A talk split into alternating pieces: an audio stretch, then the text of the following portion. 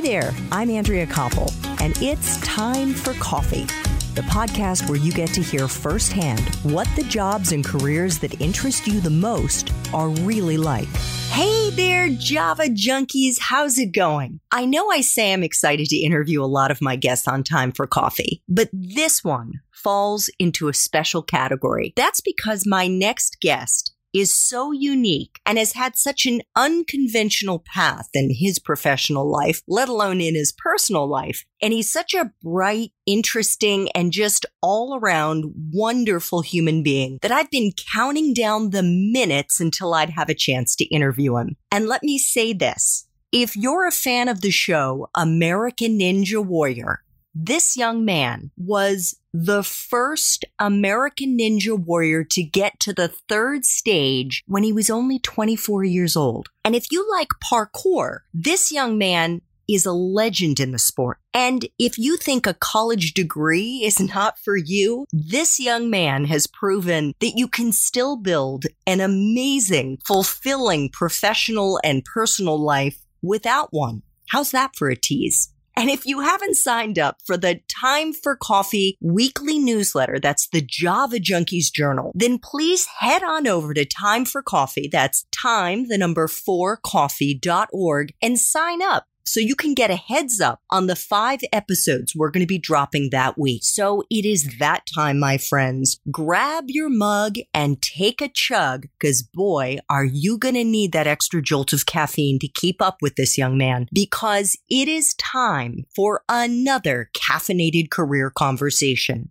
And my esteemed guest on this episode of Time for Coffee is none other than Levi Meeuwenberg, who is a web developer and a permaculture homestead owner in Michigan. He's also a former professional free runner, stuntman, and Sasuke competitor. Levi, welcome to Time for Coffee. Are you caffeinated and ready to go? I'm ready to go. It's, you know, kind of evening time right now, so I try to lay off the coffee. Thank you so much for having me. Absolutely. And we should tell Java Junkies that you and I know one another because you have been my web developer. And thanks to you and your team at Hog the Web, you got the Time for Coffee website off the ground this summer. And you have also been my go to resource for pretty much anything technical. And you were the one who trained me to edit the T4C episodes on Adobe Audition. I don't know what I would have done without you. Yeah, I'm I'm just so happy to uh, to be a part of it and to help you out. And then you know now that we've launched it, to just see how great it's going and see all this wonderful content and and these great interviews that you're doing. Well, and I should also say that I only discovered like a month ago all this other stuff. Your you know your parkour life your american ninja warrior life. This is not something that you ever raised with me. And as i was getting ready for this interview levi i decided to do things a little differently and uh-huh. since mm-hmm. you're used to the world of flips and twists and turns, rather than starting with where you are now in your professional life, the way that I do with most of the time for coffee interviews, I thought we could start with how your personal journey began, maybe back in high school when you began doing parkour for fun and you were also playing around with computers on the side. Yeah, so actually, those two paths were a little bit converging even from the beginning. So, I mean, I always found computers very interesting, even from a very young age. And I had a very good friend um, who was a little bit further, more experienced with them than me. So he taught me a lot, and it was all just kind of for fun. You know, we'd we'd like make stupid little games and make funny little video rec- or uh, audio recordings, and you know, just just kind of tinker around with them. And then what we would also do is play video games. And at that time, you couldn't just connect your computers over the internet and play video games over the internet because the internet was too slow. This was like dial up times. so what we would do is we'd all take our computers, which were humongous at the time. You know, these are giant CRT monitors, a big desktop, you know, keyboard, mouse, all that. We'd load them in our cars. We'd all go to one person's house and we'd have what we called a LAN party, which LAN just stands for local area network. So we'd network all of our computers and we'd play video games together. But that was, you know, another great learning experience also just on how computers work and, and so forth. Mm-hmm. At one of those LAN parties, um, a friend of mine showed me a video of, of this guy doing all these amazing acrobatics outdoors. Um, his name was Joe Igo. And it just blew my mind. I mean, this was like just after The Matrix had come out, and you know, The Matrix was, of course, super awesome to me at the time, and just how they would run up walls and do flips and so forth. So this guy was like a, a real guy doing kind of like Matrix moves in real life. And for some reason, I just felt like, wow, I feel like I could do that. And so I just called up the local gymnastics gym and was like, hey, can I just come in and like try some stuff?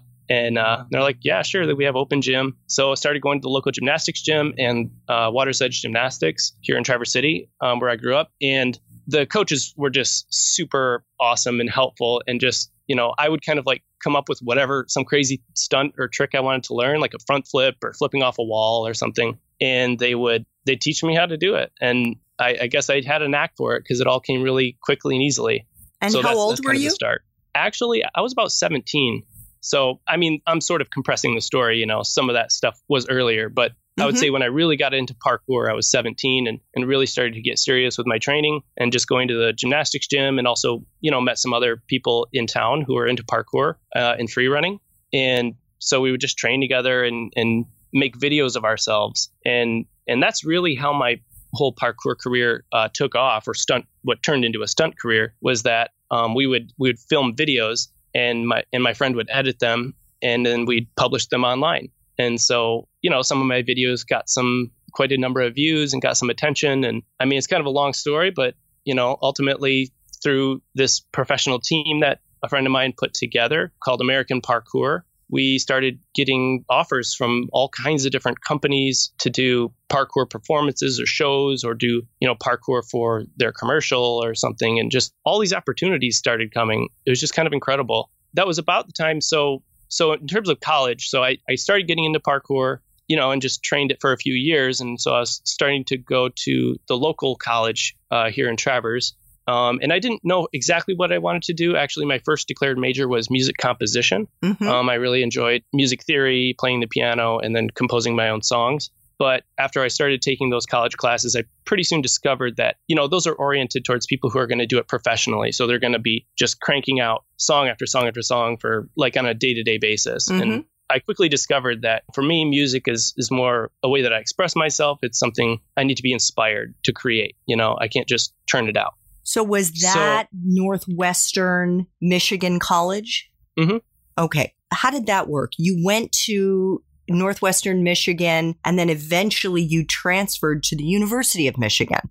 Yeah, so uh, it's kind of a funny story. So one of the very first huge opportunities that came through the parkour stuff was um, the Madonna's Confessions tour in 2006. They she had she wanted to feature parkour in her live show, her world tour, and just kind of through some people that I knew through you know the professional team. They ended up contacting me and saying, "Hey, do you want to come out and be a part of this?" And uh, of course, I was like, "Yes, I'll do that. That sounds awesome." And I think I was 19 at that time. So so I was super naive. This is, you know, I was thrown into this world tour. It was a 6-month tour. We traveled just about everywhere. You know, all people I didn't know and this is like the height of the entertainment industry, you know. There's there's no such thing as a, a budget, you know, for this scale of, of a production. So it was just like kind of being thrown in at the deep end. Um, but fortunately, I had some good friends, or I, I made some good friends on the tour and had a really positive experience. But after the tour, I just came back to Traverse and I was like, okay, well, what do I do now? right. um, it's not it's not like I had tons of work coming in where I could just sort of take off and do that. And so there's a period actually I worked at just a local video store for like a few months after the Madonna tour, oh my gosh. and then uh, and then I applied for U of M uh, to transfer my credits. And uh, the the funniest thing is that Madonna is actually from um, she actually went to U of M and she's from Michigan. oh really? So we kind of had like a little bit of that in common. And also, her parents live basically here in Traverse City. Out of the blue, I just kind of asked her people, you know, hey, you know, would you mind writing me a letter of recommendation for U of M? And believe it or not, she wrote a letter of recommendation for me. wow. So I think that probably helped me get in. But at that time, uh, my my major again, I was still uncertain, but I, I declared philosophy as my major at that time, just because I've always been fascinated by philosophy and some of the the bigger questions that that people have always been grappling with. So that takes me to college. But then while I was at U of M, I was only there for like one semester before uh, the work, more work started coming in, and so then I was traveling back and forth between Ann Arbor and LA a lot because uh, a lot of the production's going on out there, and then also other places, you know, where these productions and things were happening. Um, and eventually, just just decided this this seems like a great opportunity. This seems like there's a potential here for something long term. So I already had some great friends out in LA, Team Tempest. So I moved out to LA and just got really busy doing work. And so basically, you know, did stunts and parkour professionally for probably good five, six years. And I mean, your list of shows and films that you did, you were in the Avengers. Yep, I uh, doubled Captain America for like a brief moment. so cool. The Bourne Legacy. Yep, I was doubling uh, Jeremy Renner, the lead lead role in that one. You were also on TV programs on Chuck. Mm-hmm. And then, of course, there's the whole Ninja Warrior, mm-hmm. the American Ninja Warrior, which I guess started with Sasuke. Mm-hmm. How did you get into that? Yeah, so that was just something, you know, at the time, Sasuke, um, what we what's now called American Ninja Warrior, was a Japanese television show that the American television channel G4, which is the gaming channel, they would air and broadcast. And then they just started sending a few Americans. So there's always 100 contestants, but G4 started to send just like a handful of Americans each year. Um, it's just one, I think it's just one per year. I think they changed it to two eventually. But yeah, so I, you know, I submitted a, a video and, you know, my video got chosen just because of all the cool parkour stuff I can do. And, uh, and so then I went, we did like tryouts in LA and then I was uh, I I succeeded at the tryouts, and and funny enough, one of my other friends, Brian Orosco, a parkour guy, also did this at the same time as me, and we were in the tryout together, and we both succeeded, and and we were it was the two of us going to Japan to be the American. I think there was also an, another American too, um, so I think they took three that time. You know, went to Japan, and so this course you only get one chance at it. So you don't get to like practice anything or try anything. Like the first time you run it is the last time for that year. And they, they change it slightly from year to year. But basically, the first time I went, I just had a really great run and ended up getting all the way to third stage. There's four total stages. And the last stage is like it, just a huge tower you have to climb. Before that, uh, no American had made it past the first stage. So that was, uh, you know, that was something, I guess. And uh, they invited G4 kept inviting me back year after year, so I ended up doing it a number of times, but uh, still was never able to beat stage three. Oh man, I, I did some reading on the internet, and I think they were speculating that it may have been the jet lag and some other things that held you back or kind of sapped you of that extra energy. Do you think that may have been it?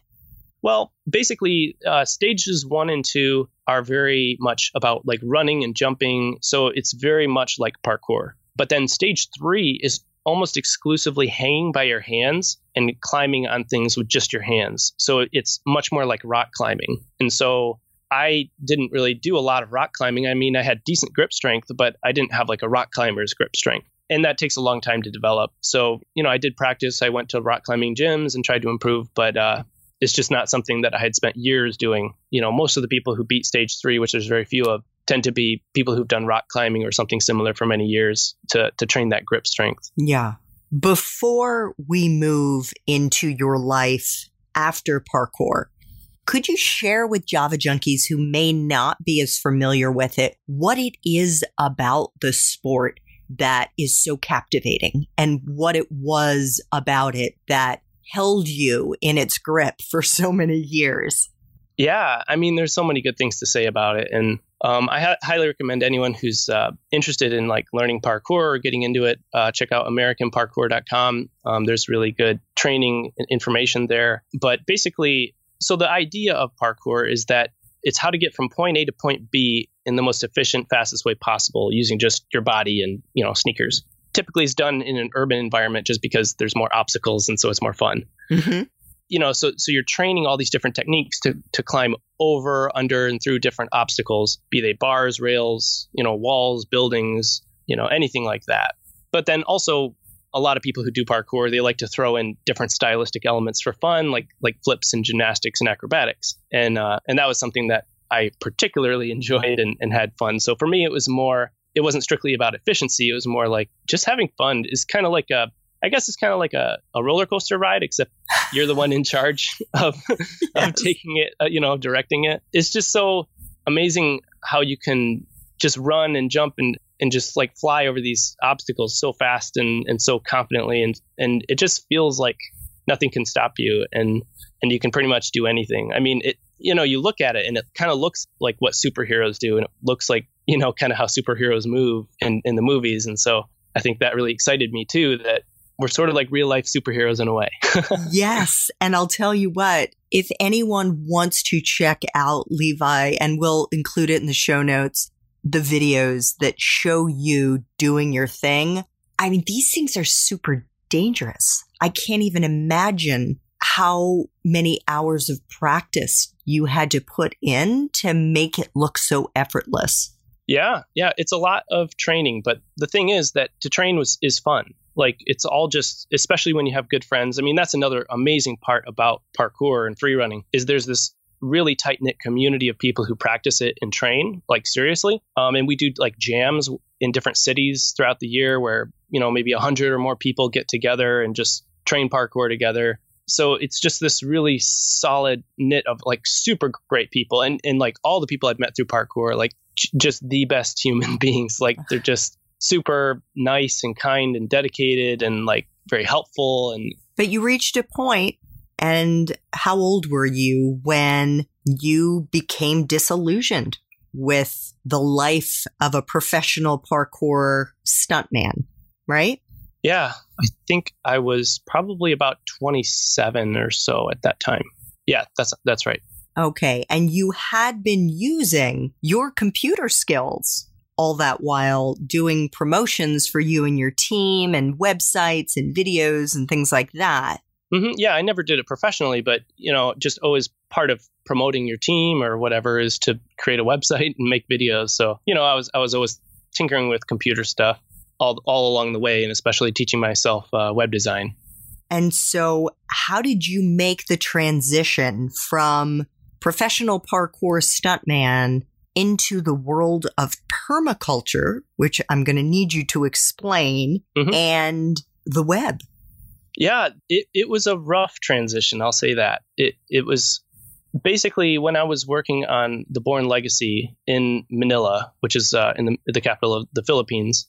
There were many many different things going on in my life and in my in my mind at the time that I was starting to feel disillusioned. Not with parkour. I, I love parkour always. More more so the professional aspect of the entertainment business and stunts. And I just felt like especially seeing all the poverty that was that was happening in Manila and seeing all the corruption and also the pollution. I mean, all the rivers were just filled with just looked really bad, basically. And and it was just really sad and, and kind of jarred me and made me think like, what am I doing here? Like I'm I'm here in this place where all these people are suffering and, and living in kind of squalor in a way.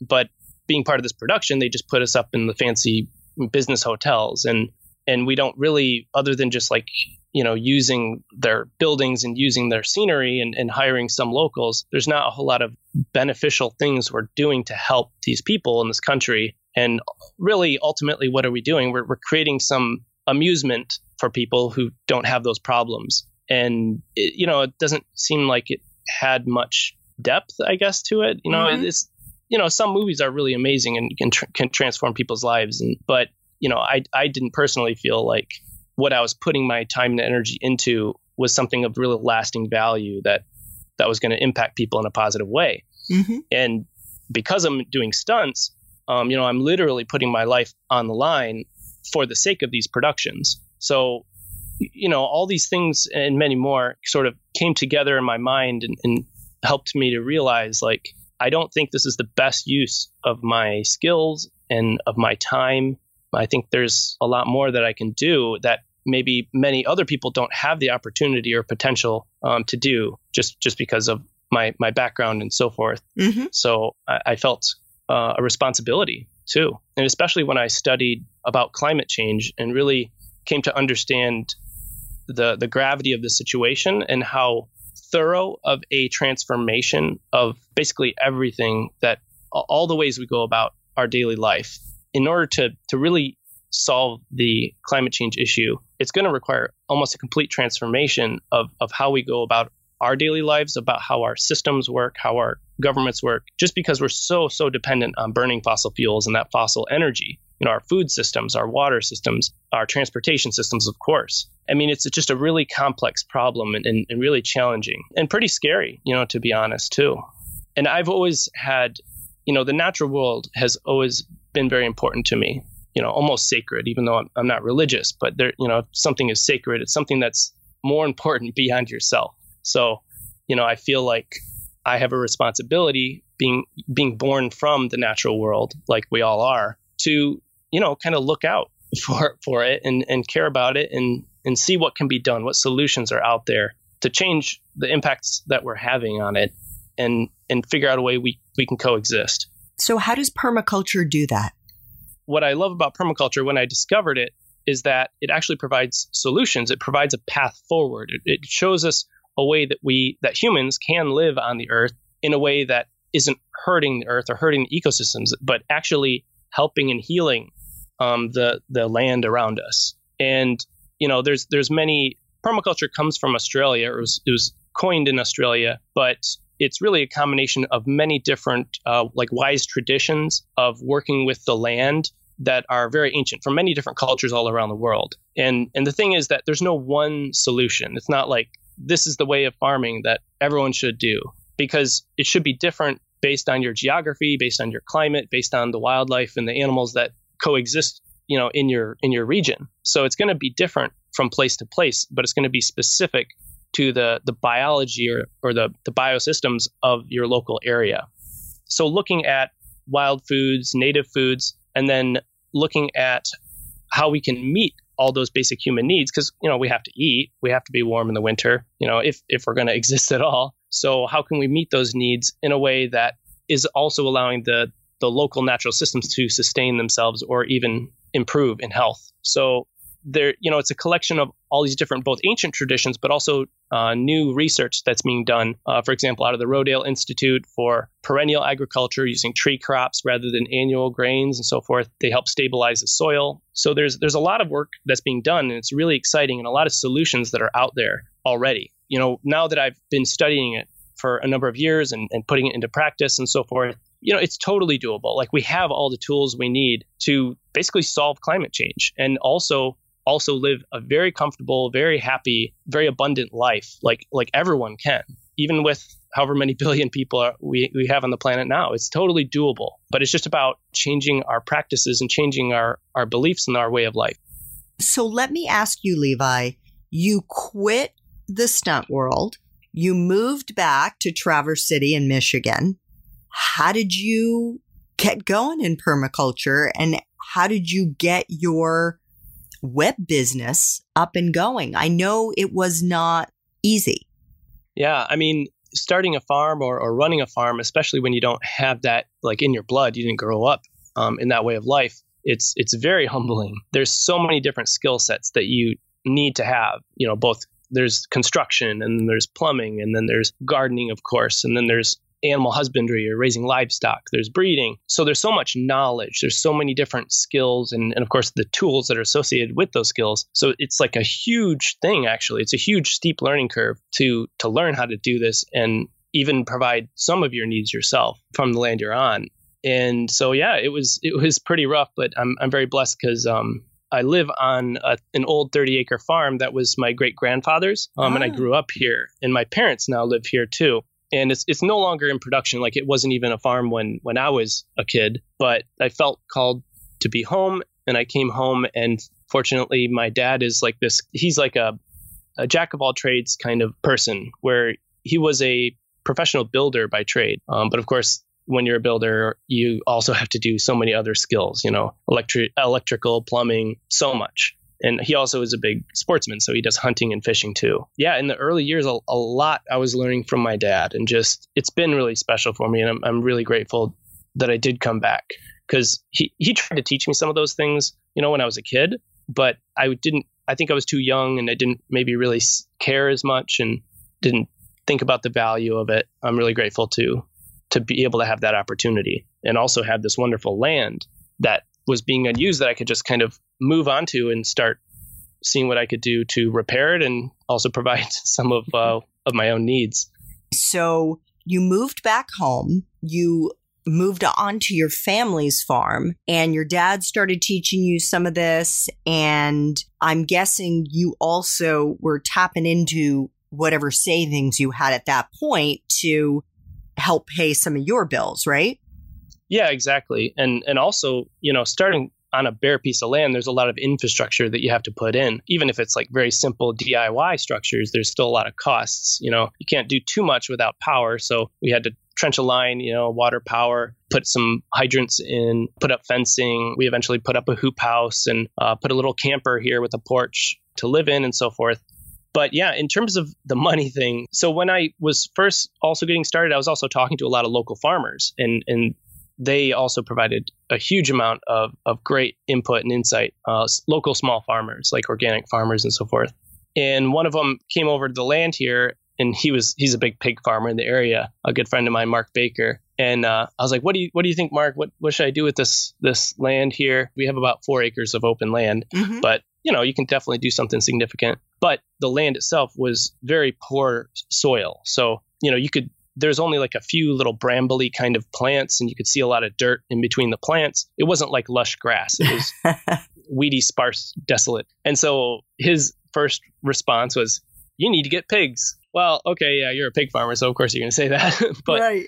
really, it was true. So, um, because pigs, they actually help revitalize the soil, and um, especially if you if you're rotating them and moving them around um, on different patches of land and not letting them be in any one spot too long. Well, yeah, if you do it right, yeah, it's called mob grazing. This is something that Joel Salatin. Some people might have heard of Joel Salatin. He's like kind of like a superstar farmer. Um, he was in the book Omnivore's Dilemma, which was like this huge thing. Oh yeah. Um, but basically, you know, there's this huge movement now that's all about mob grazing, where you're you're moving the animals literally every day or even multiple times a day, at least grazing animals. The pigs we didn't move so often because they're not eating grass. We had to still feed them, but just to have the correct amount of impact, you have to like watch what's going on with the land and the plants and keep moving them. And we use portable electric fencing to do this. So, you know, I started out just with two pigs because I, you know, didn't know what I was doing and didn't want to jump into anything huge but uh, it went super well. We we loved it. Of course, we got you know with just two pigs, you can essentially feed yourself all the meat you want for your whole year. So you know we were good in that front too. Year by year, I would scale up.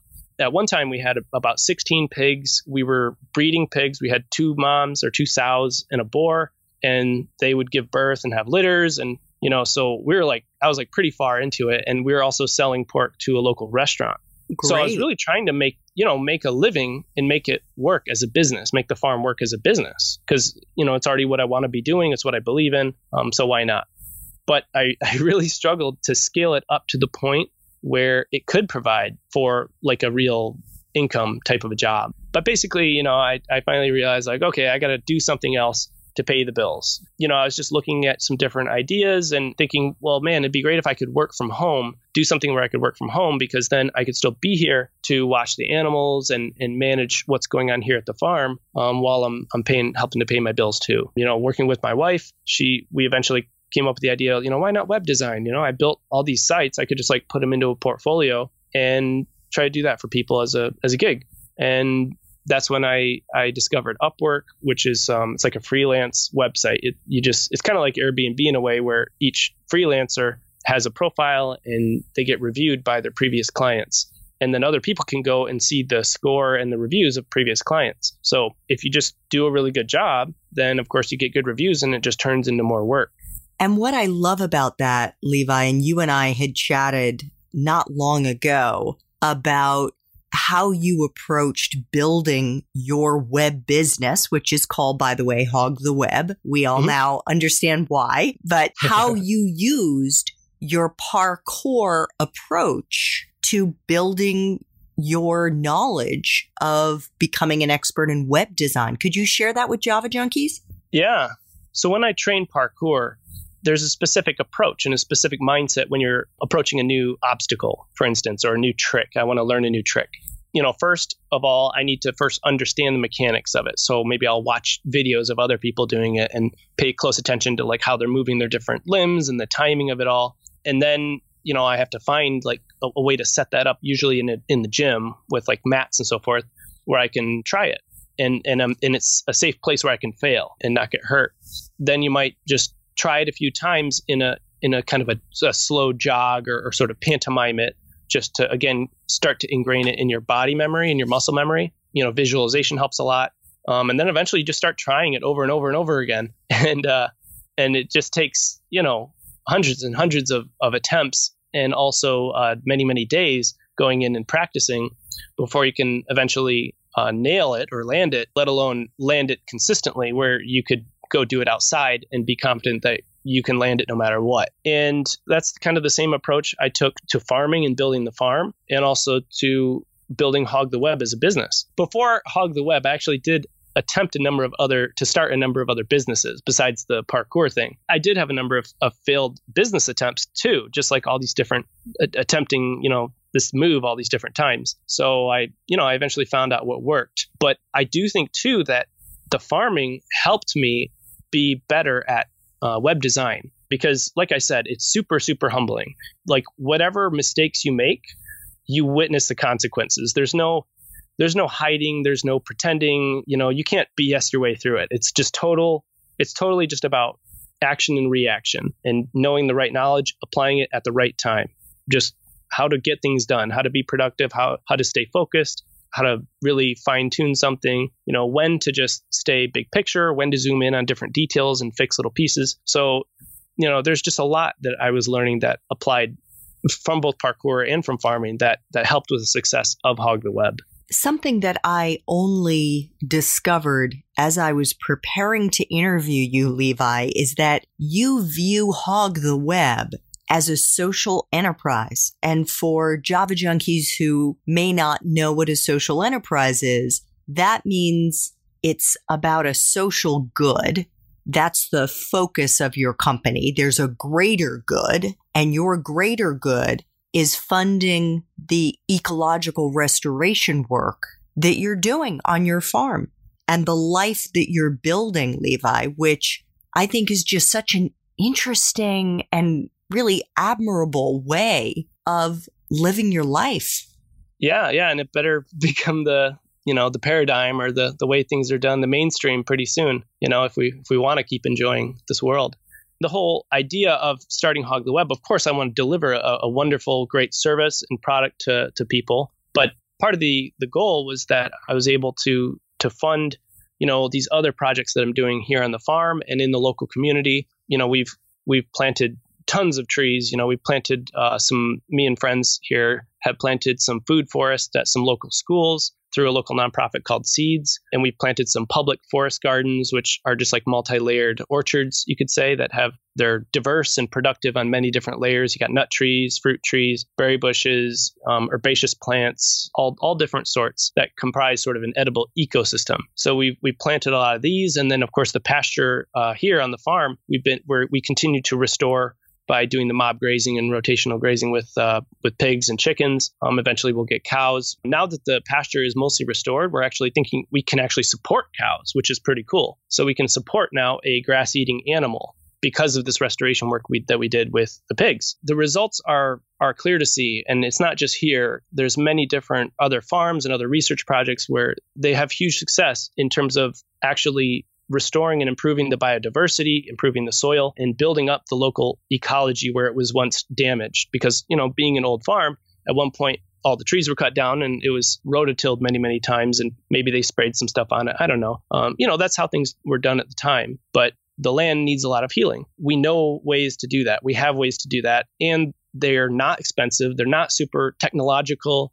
They're not something that only an expert can do. They're they're widely accessible. You can provide for your own needs at the same time while you're doing this type of restoration work, and it's fun, especially if you do it with friends. Yeah, definitely. So yeah, so hug the web. I, I love doing it. There's also just a pure enjoyment in, in doing web design because it's a lot of puzzles, you know, solving little little glitches or, or, or figuring out how to, to accomplish something, get something working on a website. There's also sort of an intellectual enjoyment of it to me as well. Um, and I just love helping people like you and, and just seeing what comes of all these little creations. But yeah, there's also a bigger purpose as well. And and that's um so that's part of what has inspired Hog the Web. And Levi, as if that weren't enough, I think your kind of personal ethos is something that I have not heard others outside of a religious organization talk about. Could you share with us some of your philosophy about wanting to move beyond the narrative of personal success into more of a community based thinking about the way that we live our lives?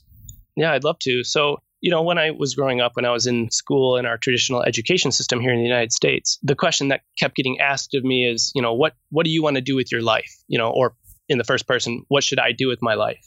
And this question, it just keeps getting repeated and repeated. And, and so, of course, you start to embody that that puzzle. But part of this sort of uh, transformation that took place for me in my 20s was that I was realizing that there are bigger questions or more important questions that maybe we should be asking ourselves. And they involve other people and other species as well. Because when you say, what should I do with my life? I mean, you could be interpret that many different ways, but the focus is mainly on yourself and your wants and your desires maybe or, or your aspirations what i was not taught that i eventually had to learn was that there's a wider world out there and it's not just static it's a complex world and many things are constantly changing. There's these enormous systems that we're part of and we're engaged in. And you know just by engaging in them because we're dependent upon them like the food system again and the transportation system or or other systems belief systems as well part of the this culture that we live in we're contributing and reinforcing those patterns of behavior and thought. So the question that i eventually started realizing or feeling was